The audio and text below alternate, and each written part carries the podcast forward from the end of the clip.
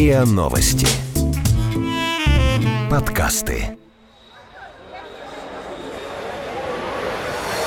What, seriously? أنت تمزح ¿Yo? ¿Qué me estás contando? معقول؟ Are you serious? No, I don't believe it. Plaisante What's going on? Gender war? No way. и на СМИ. Иностранная пресса о том, что ее беспокоит в России. И на СМИ. Серьезно?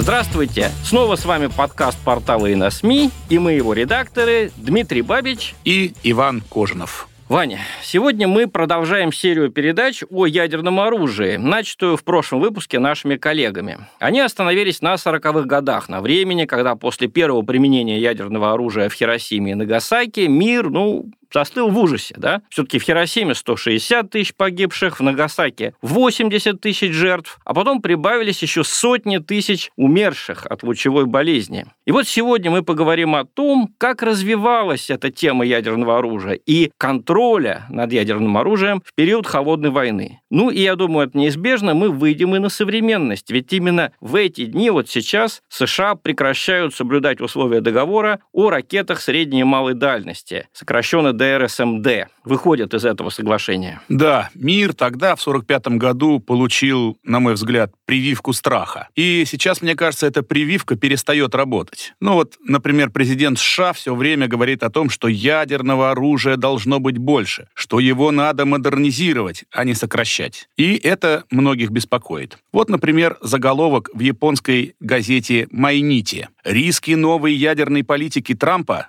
ведут человечество по дороге тьмы. Чем соперничать с Россией, лучше провести сокращение ядерного оружия, заключает газета, и тут с ней нельзя не согласиться. Ну, насчет того, что многие люди больше не боятся войны, это точно. Недавно я слушал радиостанцию, не буду ее называть, может быть, хотя это известная московская радиостанция, и там э, рассуждали как раз о ядерном оружии, о ядерном войне, и один из участников дискуссии сказал, да что вы, так сказать, пугаете? Посмотрите, Нагасаки, цветущий город, цветущий город. Поэтому даже если будет конфликт, ну, этот человек выступал с таких прозападных позиций, либеральных, то, в общем, 2-3 года и японские вишни, ливанские кедры и западная демократия прямо здесь. А это, извини, у нас считается экспертный уровень. Кстати, настоящие военные вообще-то войн боятся потому что очень хорошо помнят, что это такое на самом деле. А вот политики, особенно не воевавшие, они, наоборот, любят поэкспериментировать с новыми вооружениями. И обычно они говорят так, говорят в ответ на, так сказать, возражение военных. Господа, как в прошлый раз не будет.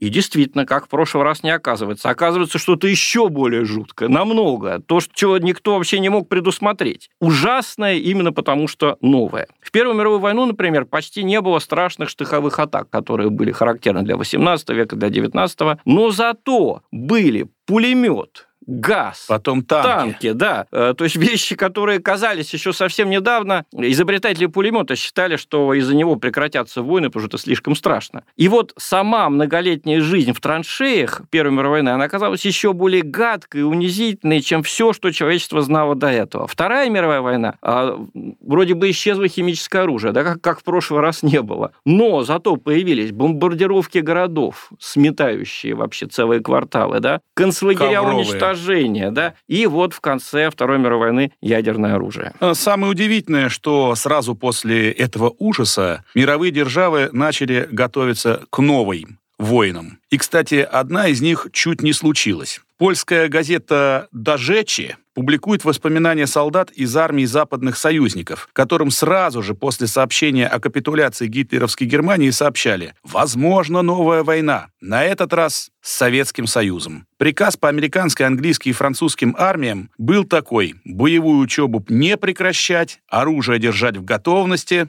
Иногда это, кстати, перекликается с нынешними временами. Вот в другом современном польском издании «Виртуально Польска» читаем интервью с американским аналитиком под заголовком «Нам нужно быть готовыми к одновременной войне с Россией и Китаем». Ну, я бы ответил на это рассказом из книги э, такого великого, теперь уже ясно, что великого британского военного историка Безила Генри Лидл-Гарта. Дело в том, что после Второй мировой войны у Советского Союза было преимущество в живой силе, и поэтому было принято решение иметь на готове ядерное оружие. А тогда оно разносилось не ракетами, а так называемыми стратегическими бомбардировщиками. Да? И вот э, фельдмаршал Монтгомери, Бернард Лоу Монтгомери, герой Первой и Второй мировых войн, он был активным сторонником присутствия американской стратегической авиации с бомбами на территории Западной Европы. И я цитирую Монтгомери из книги Лида Вегарта, которая у нас была издана для очень узкого круга военных читателей в 60-е годы. Монтгомери. Мы приняли это решение, о стратегической авиации с бомбами, приняли это решение потому, что не в состоянии численно равняться с силой, которая может быть направлена против нас. Без применения ядерного оружия мы ее не остановим. Потом тот же фельдмаршал Монтгомери прочел зловещую лекцию, это 62 год, под названием «Взгляд из окна на Третью мировую войну». Там он изобразил эту войну как состоящую из трех фаз,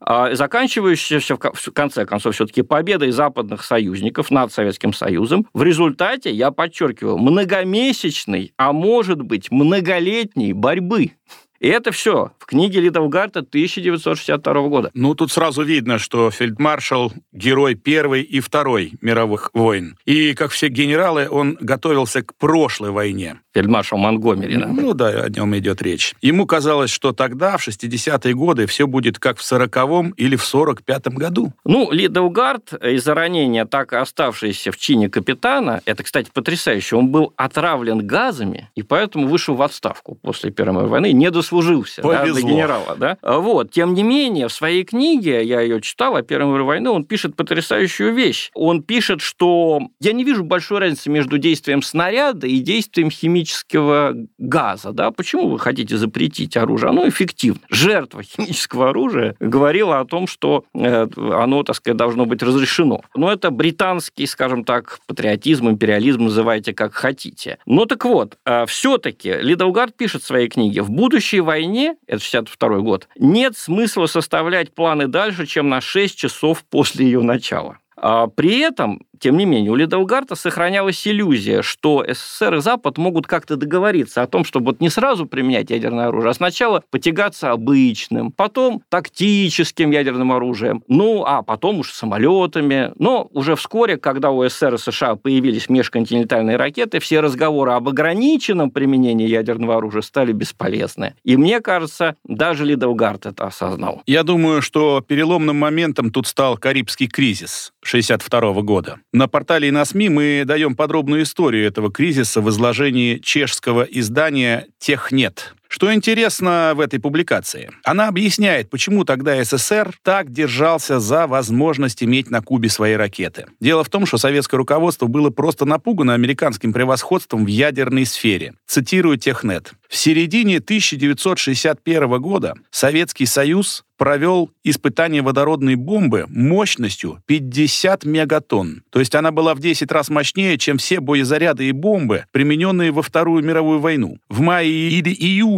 60 -го года агент ГРУ Мюрат заполучил копию американского плана от ноября 1959 года. Мюрат – это кличка советского агента. Угу. Там были планы по ядерным бомбардировкам Советского Союза и подконтрольных ему стран. В плане говорилось о запланированной операции НАТО после этого удара. В феврале или марте 1962 года Мюрат украл еще более подробный план по которому американцы хотели уничтожить 696 целей на территории государств Варшавского договора. Конец цитаты. Да, советское руководство было сильно напугано размещением американских ракет в Турции. И потом, не забывая, и Хрущев, и тогдашний министр обороны Малиновский, это были люди, которые пережили две мировые войны. И, и еще гражданскую добавь. Да? И им очень не хотелось пережить это еще раз. Поэтому и была разработана эта операция Анадырь, не путать с северным городом, это была операция по тайной доставке советских ракет на Кубу. Но, кстати, именно после Карибского кризиса, не буду уже его подробно описывать, да, обе стороны, и СССР, и США, осознают свою ответственность. Между Кремлем и Белым домом прокладывается экстренная связь. Она потом будет использована во время событий 1967 года, во время войны между арабским миром и Израилем. Тогда, кстати, мир опять стоял на грани катастрофы, потому что израильтяне наступали на сирийский город Кунейтра, была опасность, что они войдут в Дамаск, и члены Политбюро тогда спустились в этот самый бункер, да, и по вот этой телеграфной связи они передали э, Линдону Джонсону, американскому президенту, свои вопросы и договорились, в общем, э, не, не вмешиваться в эту ситуацию, не применять стратегическую авиацию. А стратегическая авиация тогда носила ядерное оружие и теперь носит. И вот тогда начинают уже по-серьезному заключаться договоры о контроле над вооружениями. В 1963 году, после Карибского кризиса, заключается договор о частичном запрещении ядерных испытаний. А в 1968 году, вот после этих событий на Ближнем Востоке, подписан договор о нераспространении ядерного оружия. Ну, а потом последовали договоры СНВ о сокращении стратегических наступательных вооружений. Первые были подписаны еще Брежневым и президентами США Никсоном и Картером. А самый свежий был подписан Путиным и Обамой в 2010 году. Самым эффективным договором, действительно приведшим к уничтожению множества опасных ракет, стал договор ДРСМД, о котором мы уже говорили, договор о ракетах средней и меньшей дальности, подписанный Рейганом и Горбачевым еще в 1987 году. И вот из него-то американцы сейчас и выходят. Причем американцы пытаются представить дело так, что это Россия виновата в коллапсе этого договора. Цитирую статью, а, такой есть фонд в США, Jamestown Foundation. Вот на их сайте размещена статья, которую мы перевели для портала и на СМИ. Цитирую. В прошлом октябре президент США Дональд Трамп сообщил о намерении выйти из этого соглашения, но уже в начале февраля дал России шестимесячную паузу. Если Москва не вернется к исполнению своих обязательств, прописанных в этом соглашении по контролю над вооружениями, ДРСМД будет официально прекращен 2 августа 2019 года. То, То есть, есть как это... раз вот сейчас, да. 15 июля генеральный секретарь НАТО Йенс Столтенберг открыто призвал Россию, это я продолжаю цитировать Jamestown Foundation, к сохранению этого краеугольного камня системы европейской безопасности. Вот так, получается, мы во всем виноваты. Но автор Джеймстауна Павел Баев э, забывает уточнить,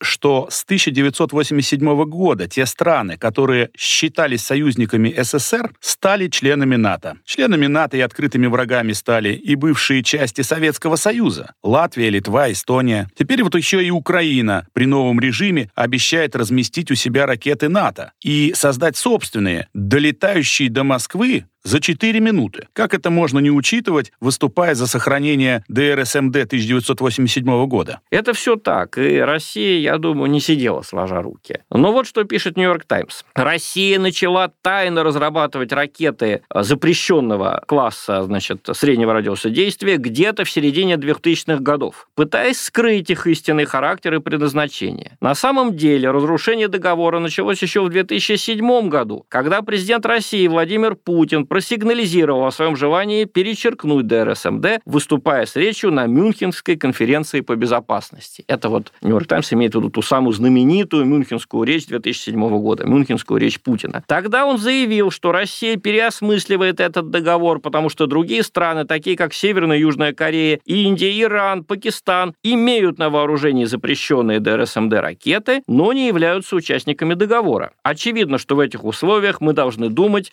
об обеспечении гарантии собственной безопасности, сказал тогда Путин. Конец цитаты из «Нью-Йорк Таймс». Ну, не знаю, насколько можно доверять этой статье из «Нью-Йорк Таймс». Во всяком случае, Министерство обороны России даже провело специальную пресс-конференцию, доказывая, что ракета 9М729 ничего не нарушает. Это как раз та самая ракета, да. за которую нас ругают. Но вообще-то было бы странно, если бы Россия, видя размещение ракет НАТО в пяти минутах подлетного времени от Петербурга, например, ничего не предпринимала. Кроме того, вот эта фраза Путина в 2007 году, что ядерный клуб на самом деле давно расширился и надо включать в новый договор Индию, Иран и Пакистан с Северной Кореей, это почти то же, что сегодня говорит Трамп, предлагающий включить в новый договор Китай, имеющий ядерное оружие, напомню, с 60-х годов. Да, и похоже, что и в этот раз общественность, как генералы в старые времена, да, готовятся к прошлой войне и хватается за за уже на самом деле недействующие договоры. Вот портал нашей на СМИ публикует интервью журналу National Interest, которое дал российский специалист по вооружениям полковник Виктор Мураховский. Мураховский говорит, цитирую, «С тех пор, с 1987 года, военно-техническая ситуация существенно изменилась. Если говорить о США и России в настоящее время, то у них главными ракетами средней и меньшей дальности являются крылатые ракеты воздушного и морского базирования. В настоящий момент для России, с учетом того, что она граничит со странами НАТО, я говорю, конечно же, о прибалтийских государствах, о Польше, так вот, для России нет никакой разницы, где базируются крылатые ракеты, на суше, в море или в воздухе. В этом плане для России смысл данного договора, который снижал угрозу внезапного удара ракетами средней дальности наземного базирования, полностью утрачен. Конец цитаты. То есть, перевожу эту тираду э, полковника Мураховского, которую он сказал в интервью Дмитрию Саймсу, на обычный человеческий язык. Мы давно уже живем с вражеским пистолетом у виска, да, то есть ракеты того же короткого, среднего радиуса действия, они находятся в Балтийском море, в воздухе, рядом с нами, в Прибалтике. Но и мы не сидели сложа руки, разработали новые ракеты системы «Авангард», подводный дрон «Посейдон», которые не оставят врага безнаказанным, если он все-таки нас ударит. Да, и эти новые средства доставки оружия не покрываются старыми договорами. Поэтому мы на них и пошли. И э, президент Путин в своих выступлениях постоянно подчеркивает, что мы соблюдаем договор. Это новое оружие, которое не в старых да, в договорах рамки. не упоминалось. Но все-таки, если говорить серьезно, заканчивая наш разговор о ядерном оружии, современные войны, они вообще-то ядерным оружием не выигрываются. Они выигрываются на поле психологии и информации. Не надо давить врага танками. Это показывает вся вторая половина 20 века. Нужно, чтобы твой противник плохо жил экономически, и тогда он сдастся, как сдалась голодающая Германия в 1918 году, или как стал искать мира с Западом Советский Союз в конце 80-х, начале 90-х. Ты помнишь, как мы тогда жили.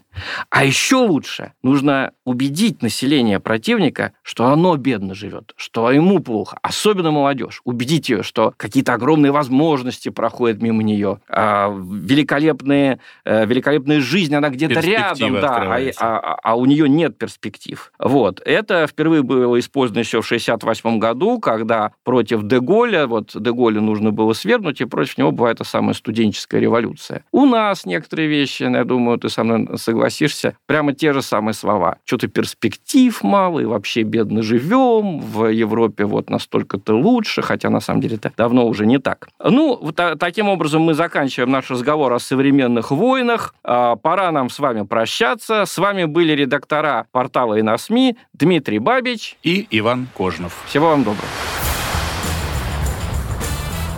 Вы слушали эпизод подкаста «И на СМИ». Иностранная пресса о том, что ее беспокоит в России. Подписывайтесь на подкаст на сайте ria.ru в приложениях подкаст с Web Store и Google Play. Комментируйте и делитесь с друзьями. И на СМИ. Серьезно?